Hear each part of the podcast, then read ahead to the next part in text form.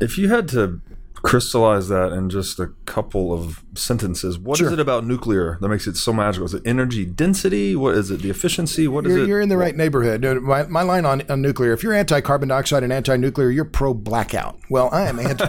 I am anti-blackout. I live in Austin. We got blacked out for 48 hours in 2021.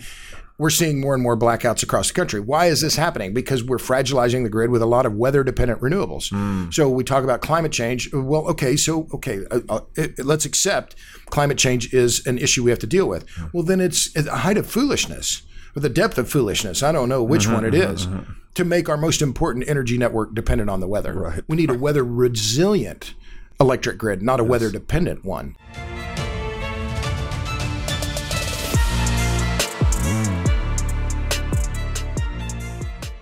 Hey, everybody, welcome to the What is Money Show. I am thrilled to have you here joining me on my mission to help shine light on the corruption of money.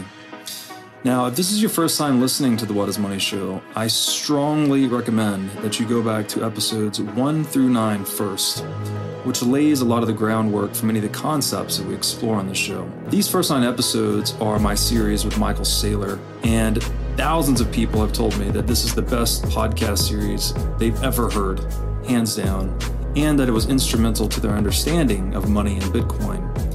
So, if you're looking to start uh, a deep dive into the nature of money, I don't think there's any place better that you can start other than episode one of this show.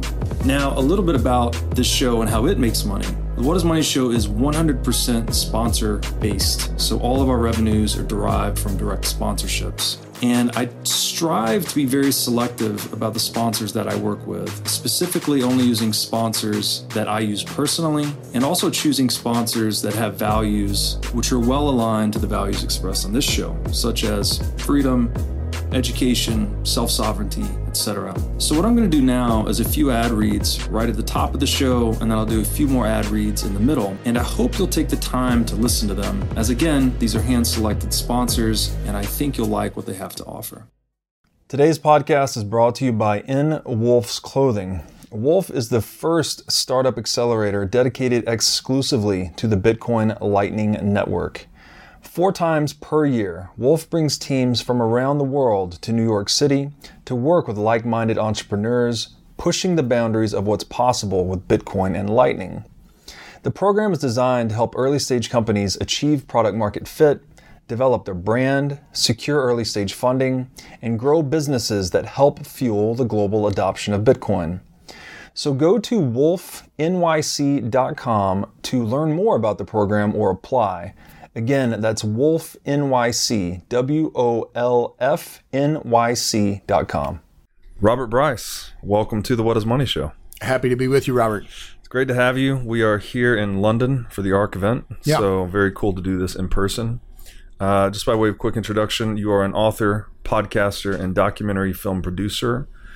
Latest, uh, I'm sorry, your podcast is called Power Hungry. Power Hungry Podcast. Yep. Uh, you've been the author of six books. The latest is A Question of Power, Electricity, and the Wealth of Nations. Yeah.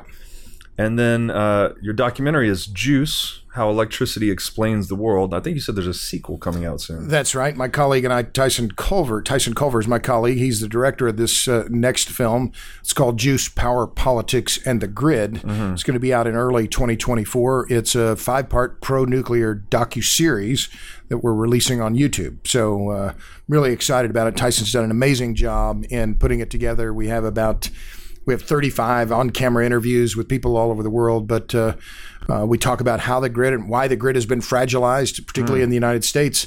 Uh, we went to Germany, or we went to, uh, to Japan. We were in the U.S. Um, filming, and and uh, I'm really excited about it. But we end up just pointing out why, if we're serious about having a stable grid, affordable, reliable electricity, and addressing climate change and CO2 emissions, we have to be serious about nuclear. So, adamantly pro nuclear. So, uh, and unapologetically nuclear. We have to be forward looking and embracing this technology because we really, uh, there is no other uh, ener- form of energy that can scale uh, in the ways that we need to scale uh, electricity production globally uh, and and and address the CO two issue without nuclear.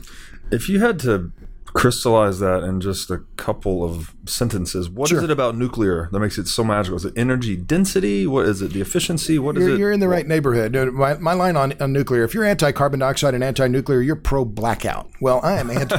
I am anti-blackout. I live in Austin. We got blacked out for 48 hours in 2021.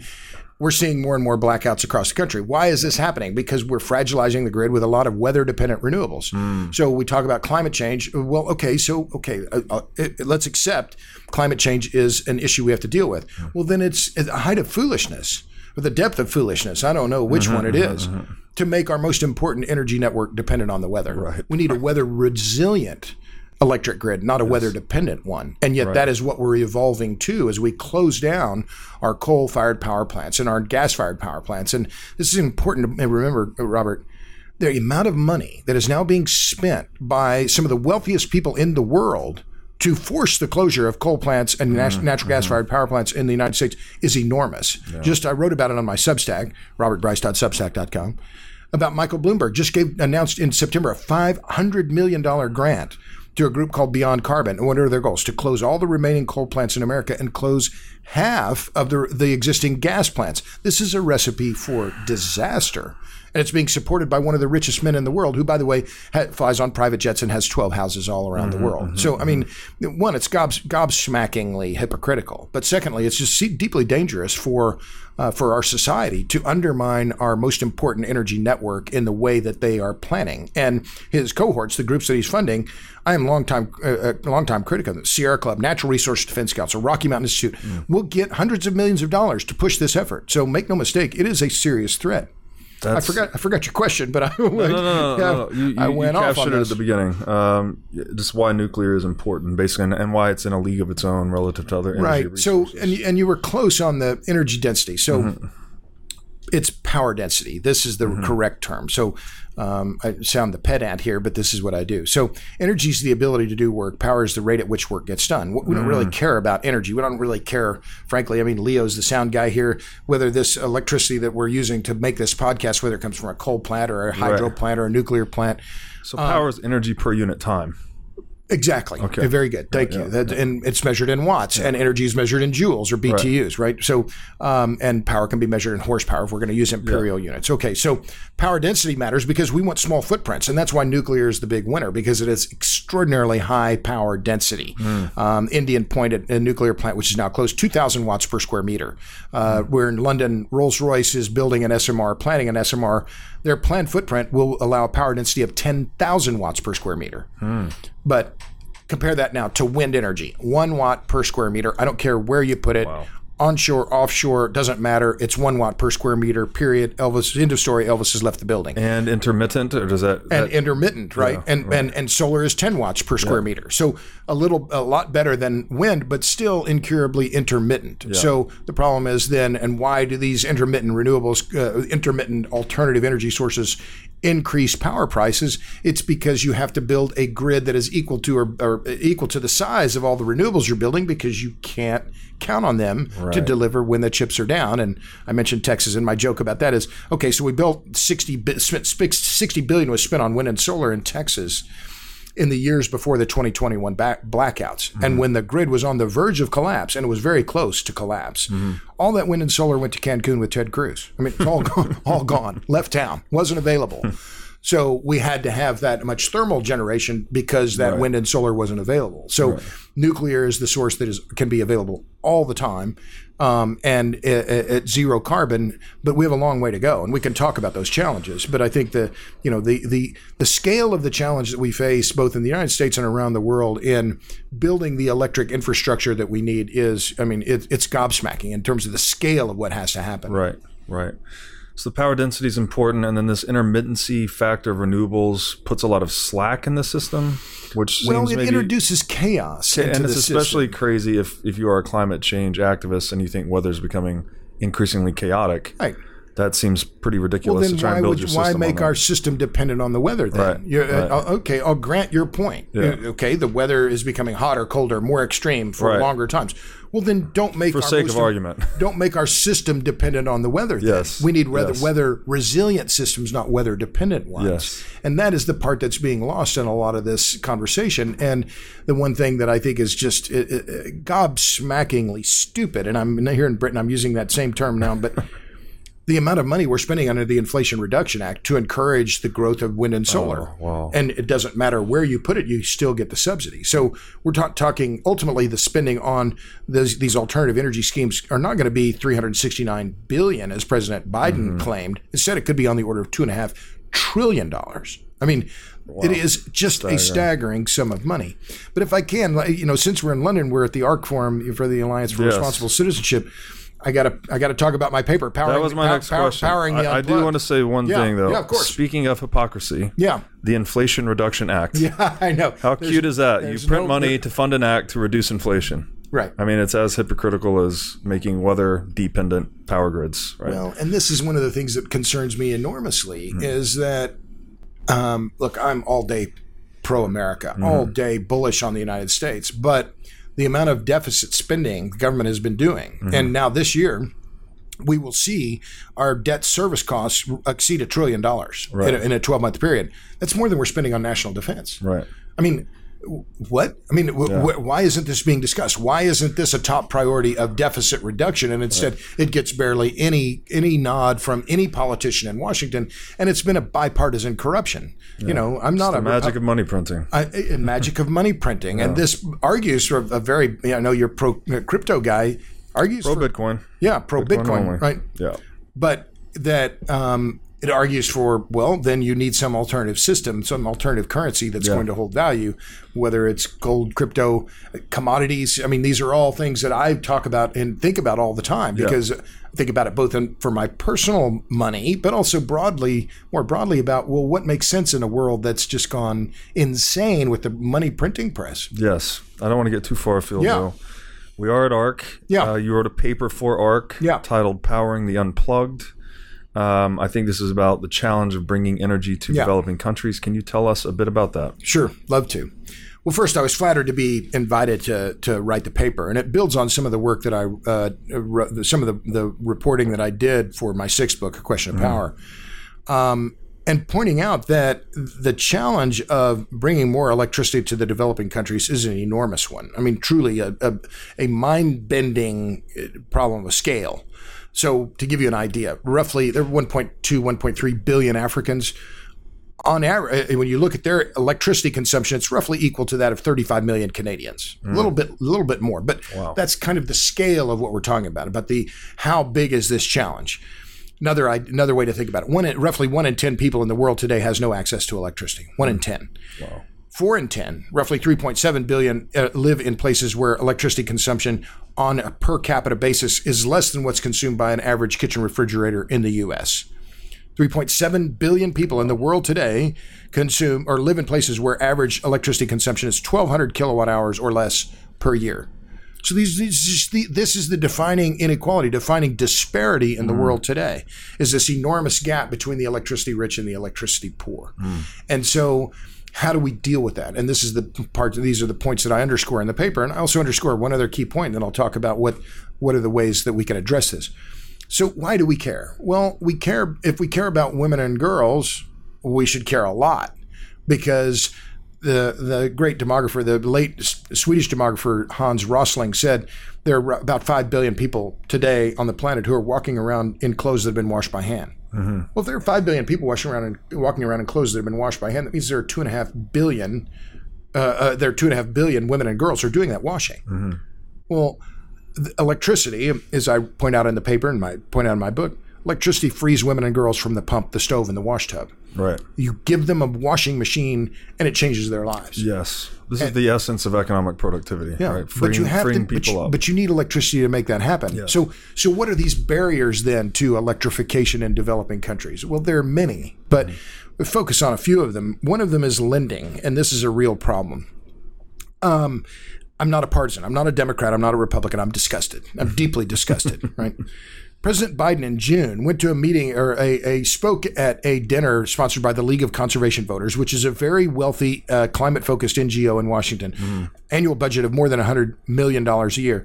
And gleefully announced that the U.S. Export Import Bank was funding a, ni- a $900 million solar project in Angola. Angola's CO2 emissions are so small as to be insignificant. Mm-hmm. And the Export Import Bank in its press release bragged that this is going to help Angola meet its climate commitments. I mean, a more laughable example of climate colonialism, green colonialism, carbon, col- you cannot find. I mean, mm-hmm. it's it, it, it frankly disgusted me. And I wrote about it on my Substack. Mm-hmm. But it's an example of this lend- these lending practices that are paternalistic, are designed to keep the, the people who are in the dark in the dark. Mm-hmm.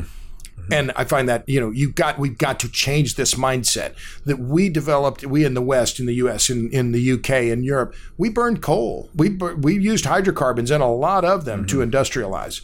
To say that countries in in Africa and South Asia, uh, South America can't do it mm-hmm. is just flat wrong. So we have to fix the lending part of it.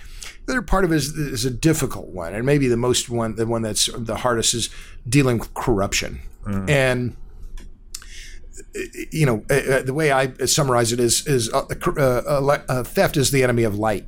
If you have people stealing in a society, then it undermines the integrity of the grid. You, if you're going to have a workable electric grid, you have to have a system in which people pay for the power. You can't just give it away.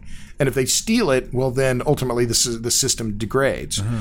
So corruption is is one that we have to deal with. And I show in the in the report a scatter plot that the more corrupt countries have less power, less, mm-hmm. less electricity. Mm-hmm. The le- the less corrupt countries have more power. It just stands to reason. It's axiomatic. If you have a corrupt country, your power grid is going to be weak. Electric grids are a very good reflection of the societies they power. I have to jump in on this. Yeah. Is, I've never heard it described like this: theft as the enemy of light. But Yeah. this is a this beautifully mirrors an economic axiom. Actually, hmm.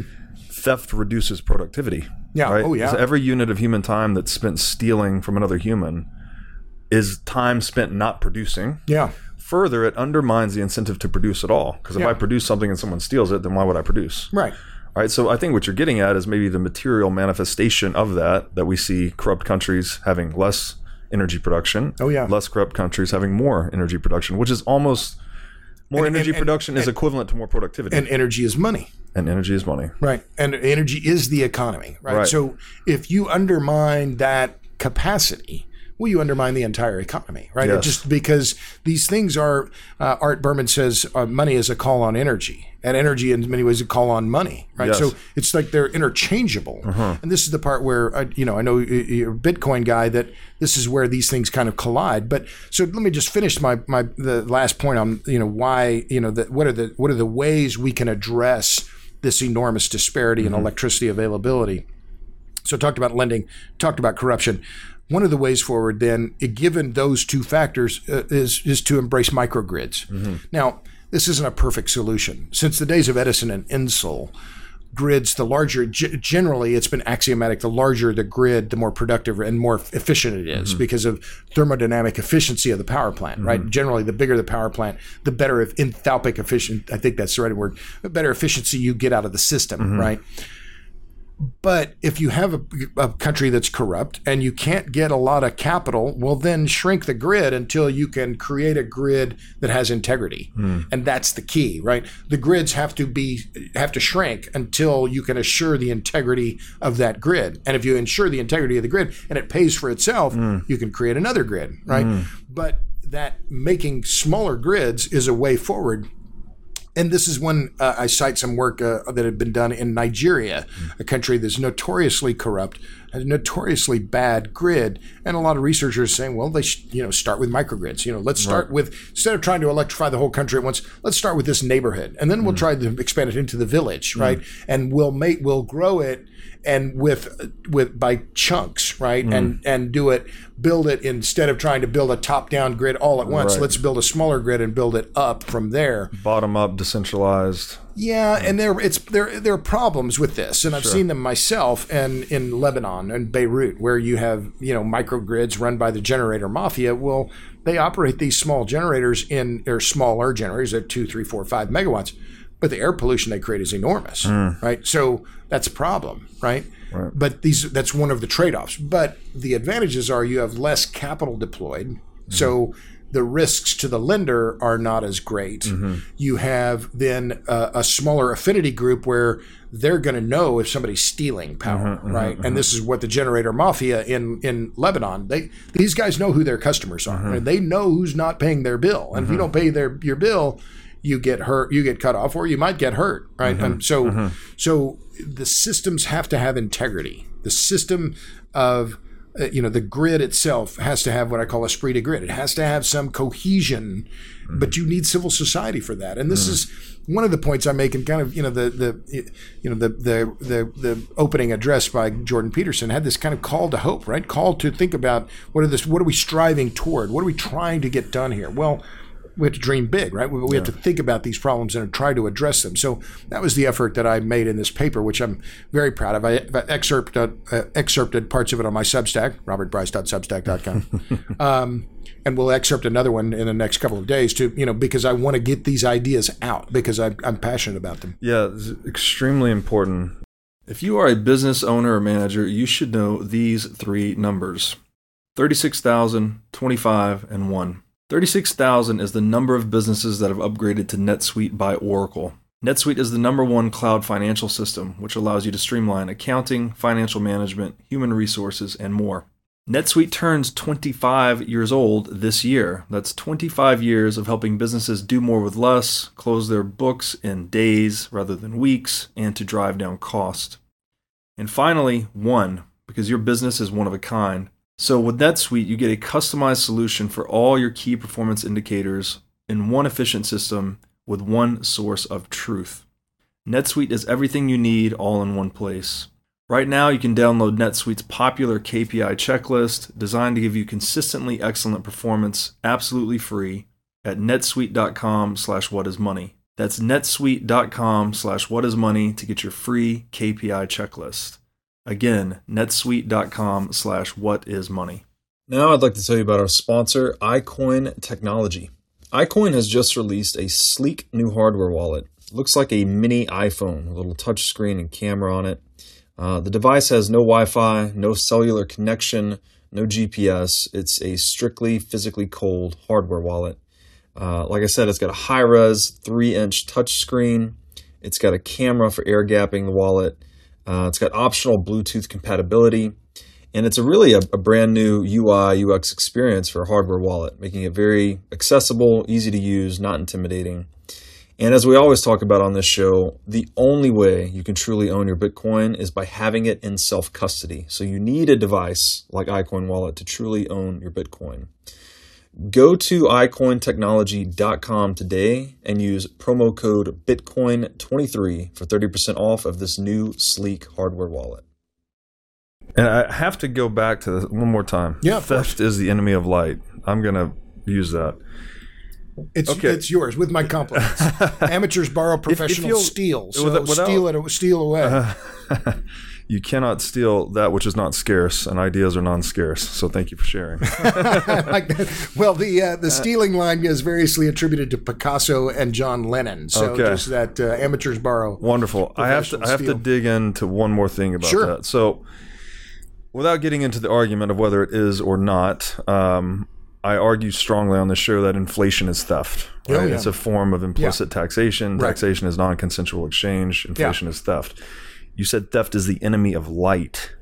So the extent to which we are printing money and inflate, debasing the currency, Yeah. stealing purchasing power from savers, Right. do you think this is a direct contributor to I don't know the fragilization of our power grid, the decrease in our ability to have uh, power output per unit capita? That's you know this is a really interesting question and one that I've been thinking about in my own head for a, a long time because we are printing all of this money. We are creating this increasing uh, debt that then has to be paid back, and yet the counter indicators are that the economy still seems to be doing well. And and now is it doing well for everyone? I would argue no. Right. but particularly when it comes to real estate and housing right? Because it's pricing out a whole cadre of you know people who can't afford that nut, can't afford the mortgage. Middle class is getting and wiped middle out. class is getting getting slammed, and the and the poor getting double slammed. And California is a perfect example of this, Mm-hmm. right? A state that where my daughter lives, but has the highest poverty rate in America. Mm-hmm. You know what the electricity prices average? Bureau of Labor Statistics latest data in San Diego. Average pres- residential price of electricity in San Diego is 47 and a half cents a kilowatt hour. It's almost three times the national average. Three times national. Wow. In, in, in San Francisco, it's exactly twice the national average. In Los Angeles, it's about 40% higher. So, in the biggest com- biggest communities in California, they're just squeezing the poor and the middle class. Right. So, the inflation kind of it's one that I'm you know I wish I knew my economics better, but I mean it's made me think you know again on my own terms. Well, what's the way forward then? Where mm-hmm. does somebody where does a smart guy put his money? Right? Mm-hmm. You know, is it Bitcoin? Is it gold? I've heard I ask people this all the time. If I gave you ten thousand dollars and you're my fiduciary in ten years, I, I said I want the best return on that ten grand. Mm-hmm. Where would you put it? Now I'm, I'm assuming your answer is going to be Bitcoin. Um, but I've For, heard for peop- me personally, it's not prescriptive though. Yeah, I'm of not course. saying now if Of you ask me as a fiduciary, I could give you advice. Yeah. But um, right typically yeah. we don't like to give financial advice. No, of course, right. But I understand. I understand that argument. I respect it.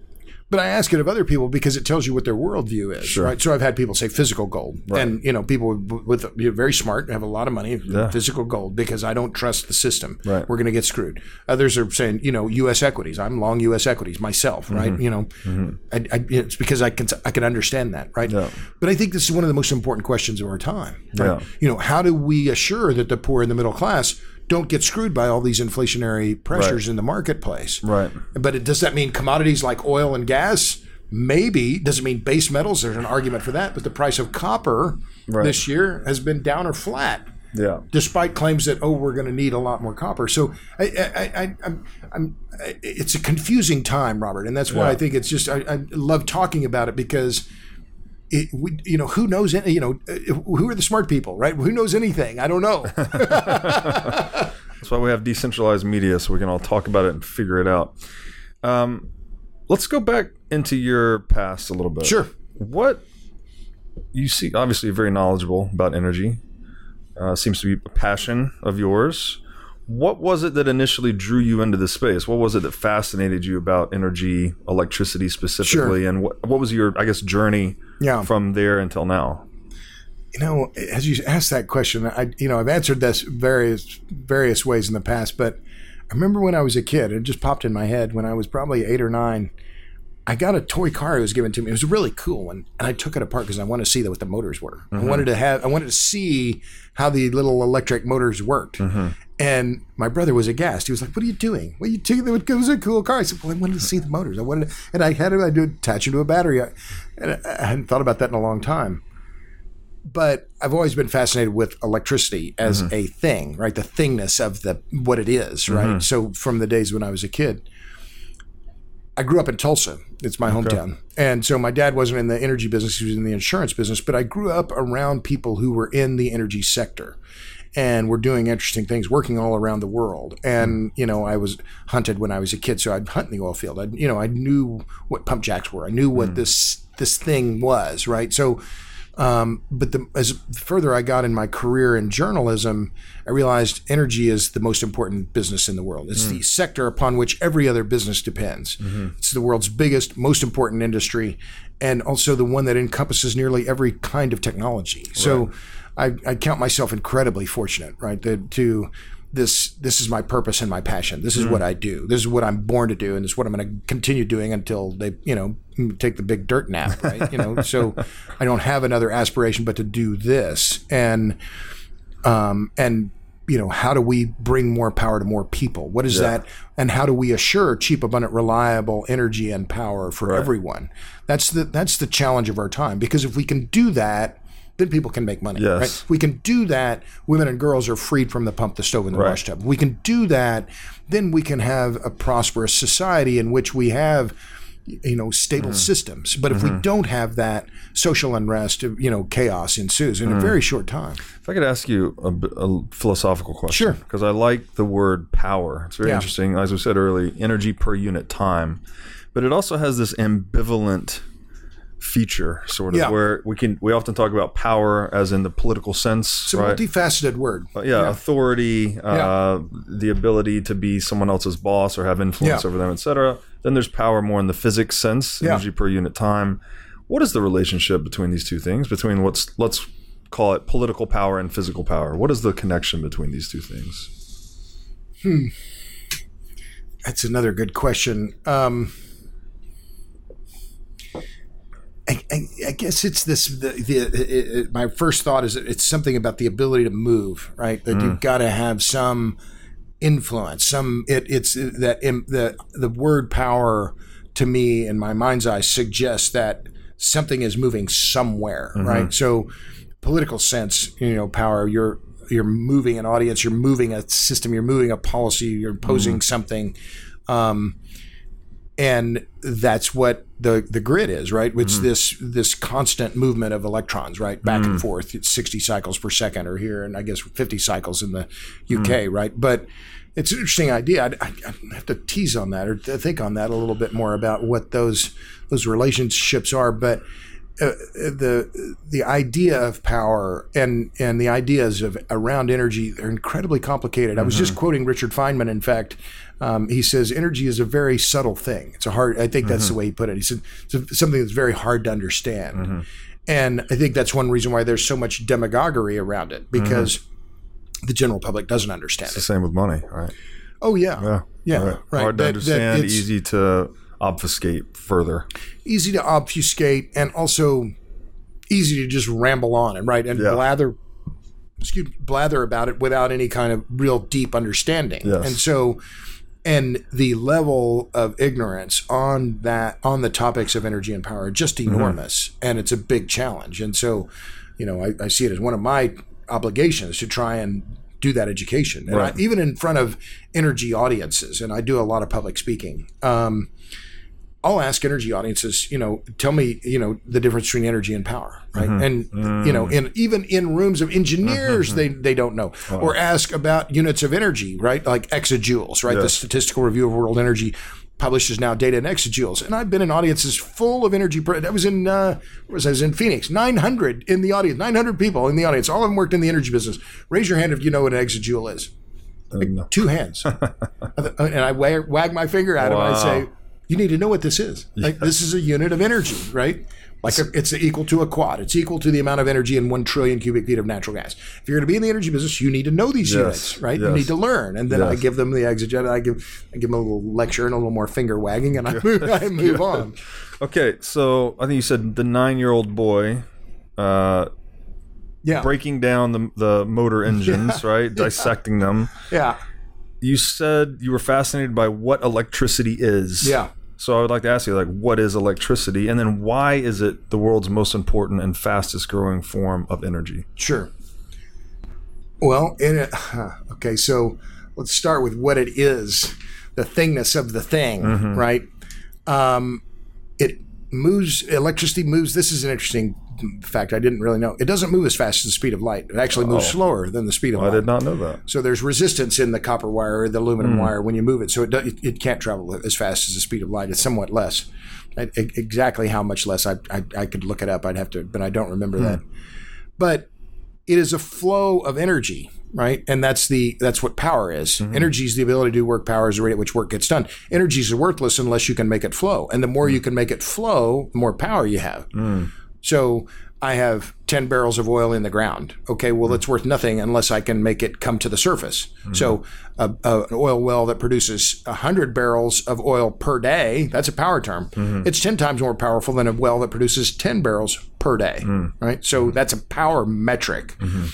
So electricity is that ability to turn that energy into something into power. And to for me to tell you what it is, hmm, I, I don't know that I can. It's uh, Feynman described it. He said electricity says, well, one thing moves over here, and so then it makes something move over here, which I thought was kind of. I know it's like, it, but to see hear that said is like, well, the, yeah, So it's a correspondence of some kind. Right, but it's the it's the ability it's the flow. Well, I guess in in if we're going to talk about AC current, it's this flow of energy back and forth at 60 cycles per 2nd Mm-hmm. that allows you to do in work at one location that's apart from the location. generation And station. these are electrons that are moving. yeah, Okay. Yeah. So flow of electrons, letting at you a do very high speed over uh, conducting wire. right. So convert energy from one location into work at, an, at another location. That would be a very good way to think about okay. it. Yeah. Um, It's fascinating. So, and why is it the most important? Let's talk about that. Yeah. Why is it the most important form of energy? Because it's the form of energy that we crave over every other. Hmm. The age of electricity fundamentally changed humanity. I mean, like no other form of energy ever has. Hmm. Right. So you can look at the scale of what, you know, GDP, right? So, yes, the industrial age, that GDP starts to go up. But then the electric age was built on the tools of the industrial age, right? Right. Edison used coal-fired steam steam engines, right? And we're still using effectively the same kind today, right? Still using steam generate steam-fired generators Mm-hmm. running on coal for 36 37% of global electricity. So that electrification just fundamentally changed not just society, but it changed how we live and where we live. So electricity, as I write about in my book, I talk about in the, in uh, our first documentary, Juice How Electricity Explains the World, fundamentally changed the city because Frank Sprague, one of the great American inventors, uh, unknown American inventors, invented, perfected, and commercialized the electric streetcar and then the electric elevator. Well, that fundamentally changed our cities. How high we could build buildings, how far we could move along the horizon in the city in a in a pollution free way, right? So. Um, it is the most important form of energy because it allows us incredible leverage in the physical environment, mm. right? Uh, and that's what we want. We want that. We want that ability to do work, and electricity gives us incredible ability to do work of all kinds. And then this whole, all these digital technologies too. It's just occurring to me that obviously they're all electrified. Oh yeah. and they're wildly powerful productivity boosters. oh my gosh! Right, the Yeah. fact that we're all so much more interconnected than we've ever been. I mean, you're typing on your laptop, just kind of, you know, Yeah. absently, not absent-mindedly, but you know, as a given. Well, but that laptop, when you know, when I was a kid, that didn't exist. Right? Right. There was nothing like that, and Yeah. the amount now that everyone, you know, I remember the first video camera I ever saw, right? And I thought, well, this is cool. I was in high school. I Yeah. thought, Man, this is amazing, right? Yeah. But it had this big suitcase-like Right. thing that came with it, and now, Now everyone here. has a video Yeah. camera, right? Yeah. Everywhere. Yeah. And everyone can publish everywhere, right? Where it used to be the publishing was only available to a few elite, Right. very centralized corporations. So fundamentally changed society in many ways, levelized, leveled out, decentralizing. decentralized Yeah, yeah. everything. So fascinating. it's the most important as well because uh, we talked about women and girls. It's the most important because, as I said, it's the form we crave over every other, Yeah. and the and the economies that have cheap, abundant, reliable electricity are the ones that flourish, and the ones that don't decay. right. So that's why it's the most important. Fastest growing, well, because that's what it is, right? Because Yeah. everyone wants more, right? We're not designed to use less. And so you see in Asia, in in China, you know, I wrote about this a while back, but for several years in a row, China was adding roughly one France per year of new electricity generation. Wow. And so, and now I think globally we're adding about one Brazil's worth of new electricity demand every year. So, you know, in Vietnam, Pakistan, you know, India, China, um, you name it, uh, uh, Indonesia, you know, these countries are doing whatever they can. I call it the iron law of electricity. These countries, businesses, people do whatever they have to do to get the electricity they need, including burning coal. So, um, yeah, this is this is the most important and fastest growing form of energy in the world, and there's there are efforts to stop it and prohibit or slow the growth of coal, for instance, slow the growth of hydrocarbons.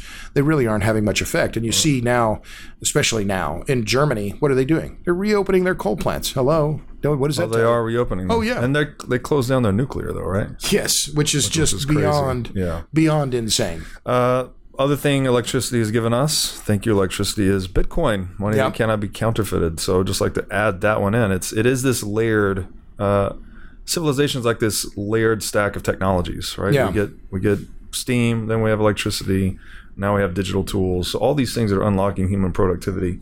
One of my highest health priorities is keeping my brain in top shape. To take care of my brain power, I do many things, such as striving to read, write, exercise, and meditate daily. One of the latest tools in my brain power toolkit is MindLab Pro. MindLab Pro is a nootropic supplement that is scientifically proven to enhance your brain power. When I take MindLab Pro, my mind feels like it has a better grip on the world. My thinking is more lucid, and the articulation of my speech is much more clear. MindLab Pro has been tested in rigorous, double blind, placebo controlled human trials and has been proven to enhance brain power for users in every age group. MindLab Pro is an advanced formulation of 11 nootropic ingredients and is backed by research from 1,473 human trials conducted over a period of 32 years. So if you're looking to start enhancing your brain power, MindLab Pro is an excellent solution. Go to mindlabpro.com slash breedlove to start enhancing your brain power today. Again, that's mindlabpro.com slash breedlove. Now I'd like to tell you about our sponsor, CrowdHealth. CrowdHealth is a Bitcoin enabled alternative to legacy health insurance. Now let's face it, legacy health insurance is an absolute scam. Nobody can explain this better than the legendary comedian Chris Rock. Insurance. You got to have some insurance. You got to. There's an insurance. They shouldn't even call it insurance. They should just call it in case shit. And I give a company some money in case shit happens. Now, if shit don't happen, shouldn't I get my money back? So with CrowdHealth, instead of just paying premiums that you'll never see again, you can hold part of this pool of savings in dollars and in Bitcoin through CrowdHealth. And when you have a health event, you can draw against this pool of communal savings. So go to joincrowdhealth.com slash breedlove to learn more or sign up. Now I'd like to tell you about our sponsor, Wasabi Wallet. With Wasabi Wallet, you can receive, send, and store Bitcoin privately. In Wasabi Wallet, your transaction history and wallet balance are completely hidden. Wasabi Wallet is easy to use, all of its privacy features are built in by default, and it works with any amount of Bitcoin. Wasabi users can make CoinJoin transactions together with BTC Pay server users or Trezor Suite users. For BTC Pay server users, they can make payments directly inside of a CoinJoin, and for Trezor Suite users, you can make CoinJoins directly on a hardware wallet. These features result in the fee savings and security improvements for both sets of users. So go to wasabiwallet.io today to download the state of the art Bitcoin privacy wallet. You say that hydrocarbons are here to stay. They are. I think this flies in the face of a lot of um, environmentalist perspective. Oh, yeah. Why is that? Well, the, the shortest answer is because they provide us with the energy, the, um, the, the amount of energy that we need at prices that we can afford. That's really Mm-hmm. It. is power right? density again. Energy density. Energy density here. Right. So Okay. power density is a measure of energy flow. Energy density I can explain by so I'm holding a glass of water here. Well, so imagine if I filled I went outside and I found a bunch of sawdust or, or twigs and filled it with the put it in this in this cup, this glass. Well, the mm-hmm. energy density would of that would be far less than if I went out to the generator out here and filled it with diesel fuel or gasoline. Right. The energy density in this cup would be massively greater with that gasoline or diesel fuel than it would Got be it. with the twigs or the straw or the you know the sawdust. Energy, density is a characteristic of the raw material. generally it's a, gen- the energy density generally refers to a volume or a mass of Okay. stuff and how much energy is contained in it Right. power density is a measure of the energy flow The process of that could be harnessed from a given area volume or mass Got it. Okay. so one is a measure of what's contained in it the other is a measure of the flow from Stock versus flow. right Yeah. yeah Got it. so an important distinction and, Yes. it's not an, essential to be made because again people in the industry confuse them all the time Mm-hmm. they don't know the difference and that's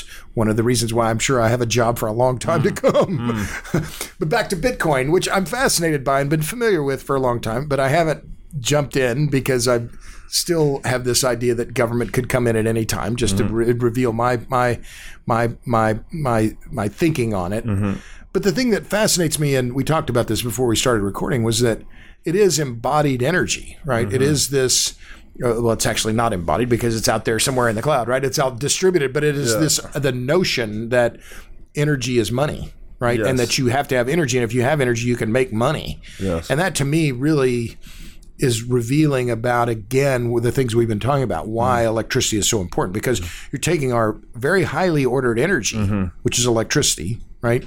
Very neatly stacked electrons that are very neatly delivered and very in a very cohesive package, and then you're turning it into something that is has tradable value. Yeah. And to me, that's an it, the concept of it just is, is very is interesting, and it builds on this idea about the importance of energy and power because Yes. now you're actually turning it into into something that is uh, what we call money, right? Yes, But you could use that same same uh, say quantity of energy, whether it would be gasoline or diesel fuel or whatever, to turn and then refine copper, copper ore, Yes. right, and turn it into something that would then be tradable. Yes. But it's the similar kind. You need that same. You need electricity for both That's right. right? So you need electricity to refine oil and gas, right? Yeah. So these are all kind of, in some ways, of a piece in my mind about what those end products are and the importance of the energy and power to produce the refined products at the end game that we can then buy, sell, trade, collect, right, right, et cetera. right, right.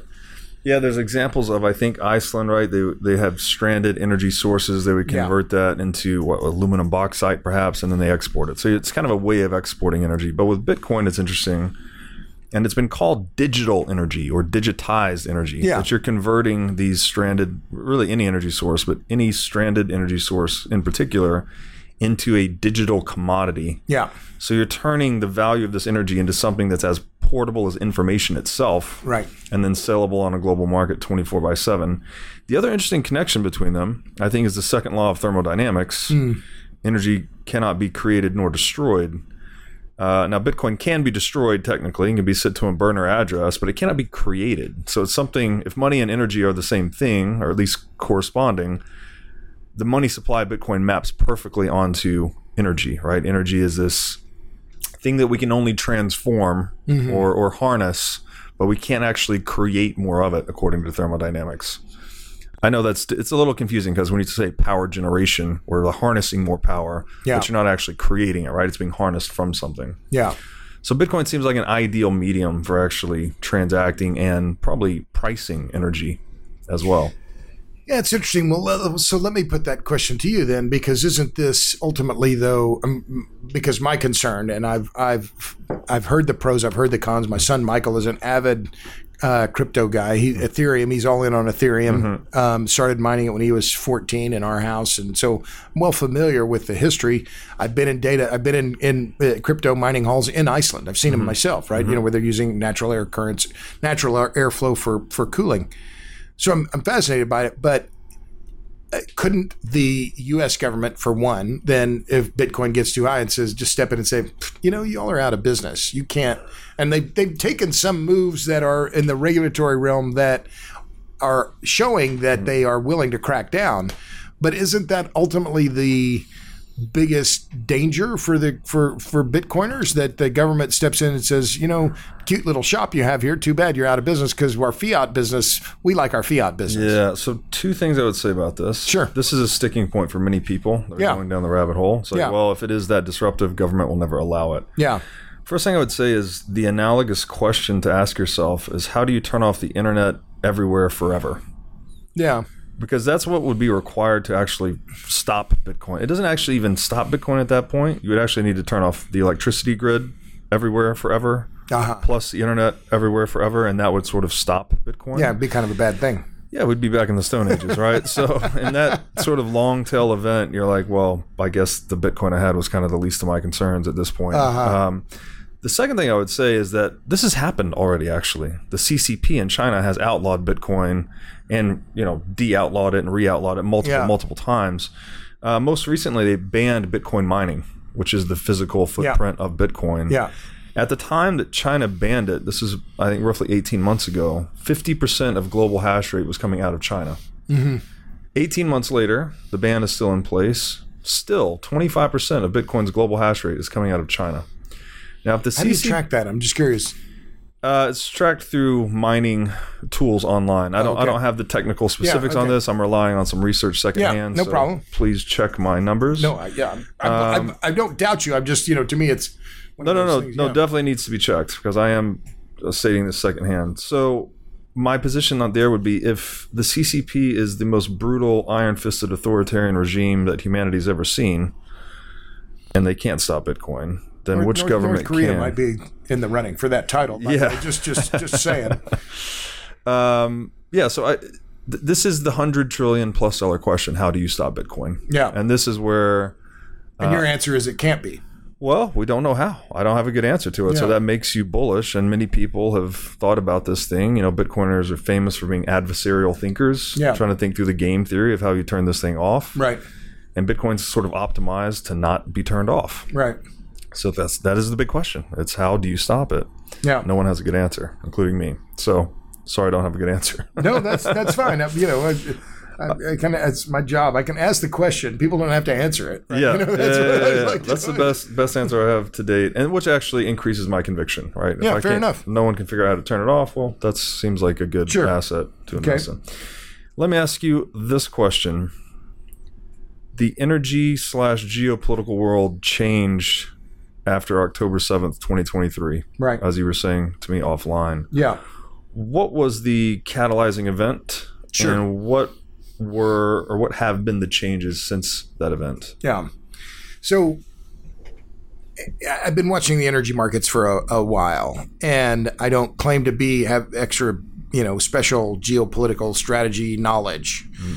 but I can follow pricing. Mm-hmm. And what happened uh, on October 6th, uh, when you look at natural gas prices at the TTF trading hub in Holland, which is the benchmark price for natural gas in Europe, mm-hmm. they were about $38 per million BTUs.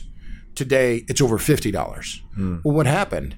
Well, the, the Israeli, the Hamas, the brutal terror attack, and in Israel, uh, in what was now, I think, the second October War, right, following um, 50 years to the day of the beginning of the Yom Kippur War, which led to the OPEC oil embargo and had repercussions for the next 50 years.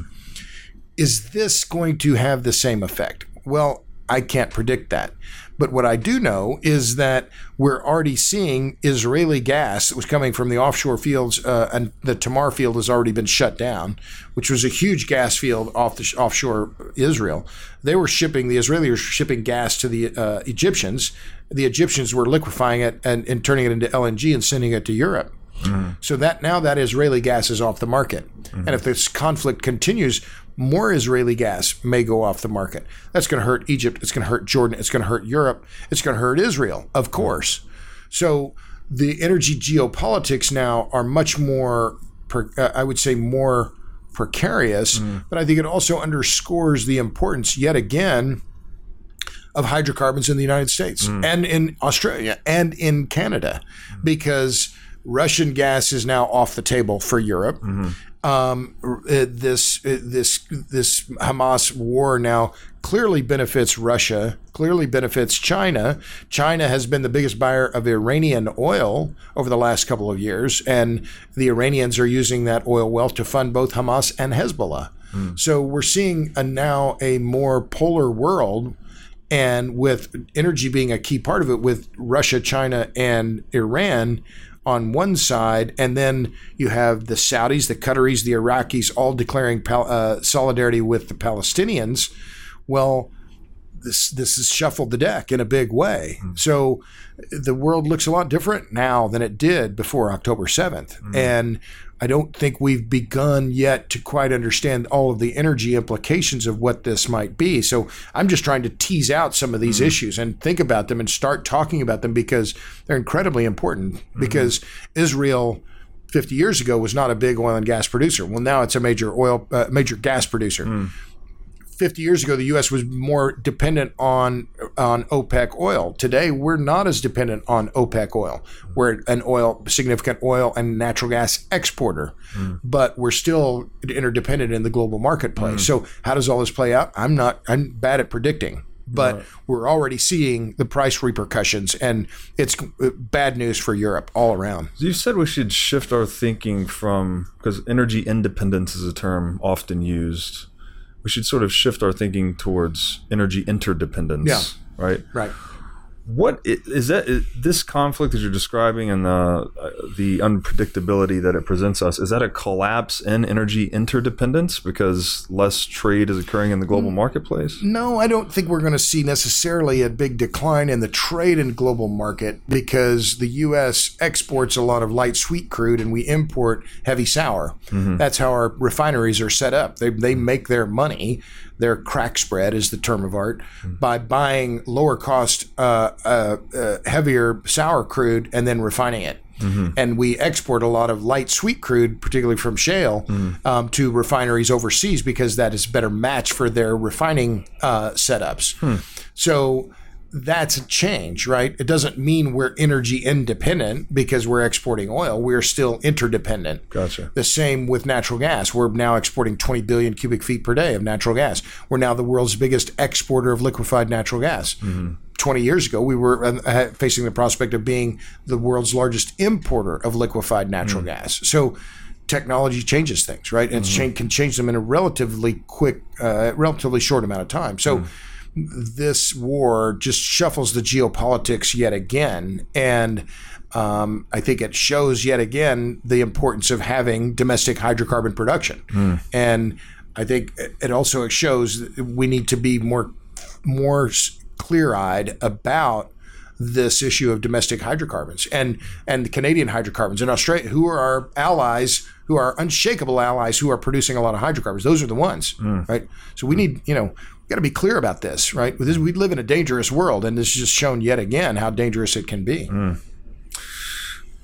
What is it about? Is, what's fragilizing the global power grid? You know, we talked earlier about inflation, theft is the enemy of light. Like perhaps that's contributing. Um, I, I'm not. Maybe the the ideology of behind renewables is, is contributing to this to some extent. Yeah. Maybe ESG. Why is the global power grid becoming more fragilized? And then, what is the proper role of nuclear power in that context? Sure. sure. Well, I, I'm pr- adamantly pro-nuclear. As I said, I'm anti-nuclear. And if you're anti-carbon dioxide and anti-nuclear, you're pro-blackout. Well, I'm anti-blackout. Mm-hmm. There's only one way forward if we're going to be serious about reducing CO2 emissions, and that's mm-hmm. with nuclear power.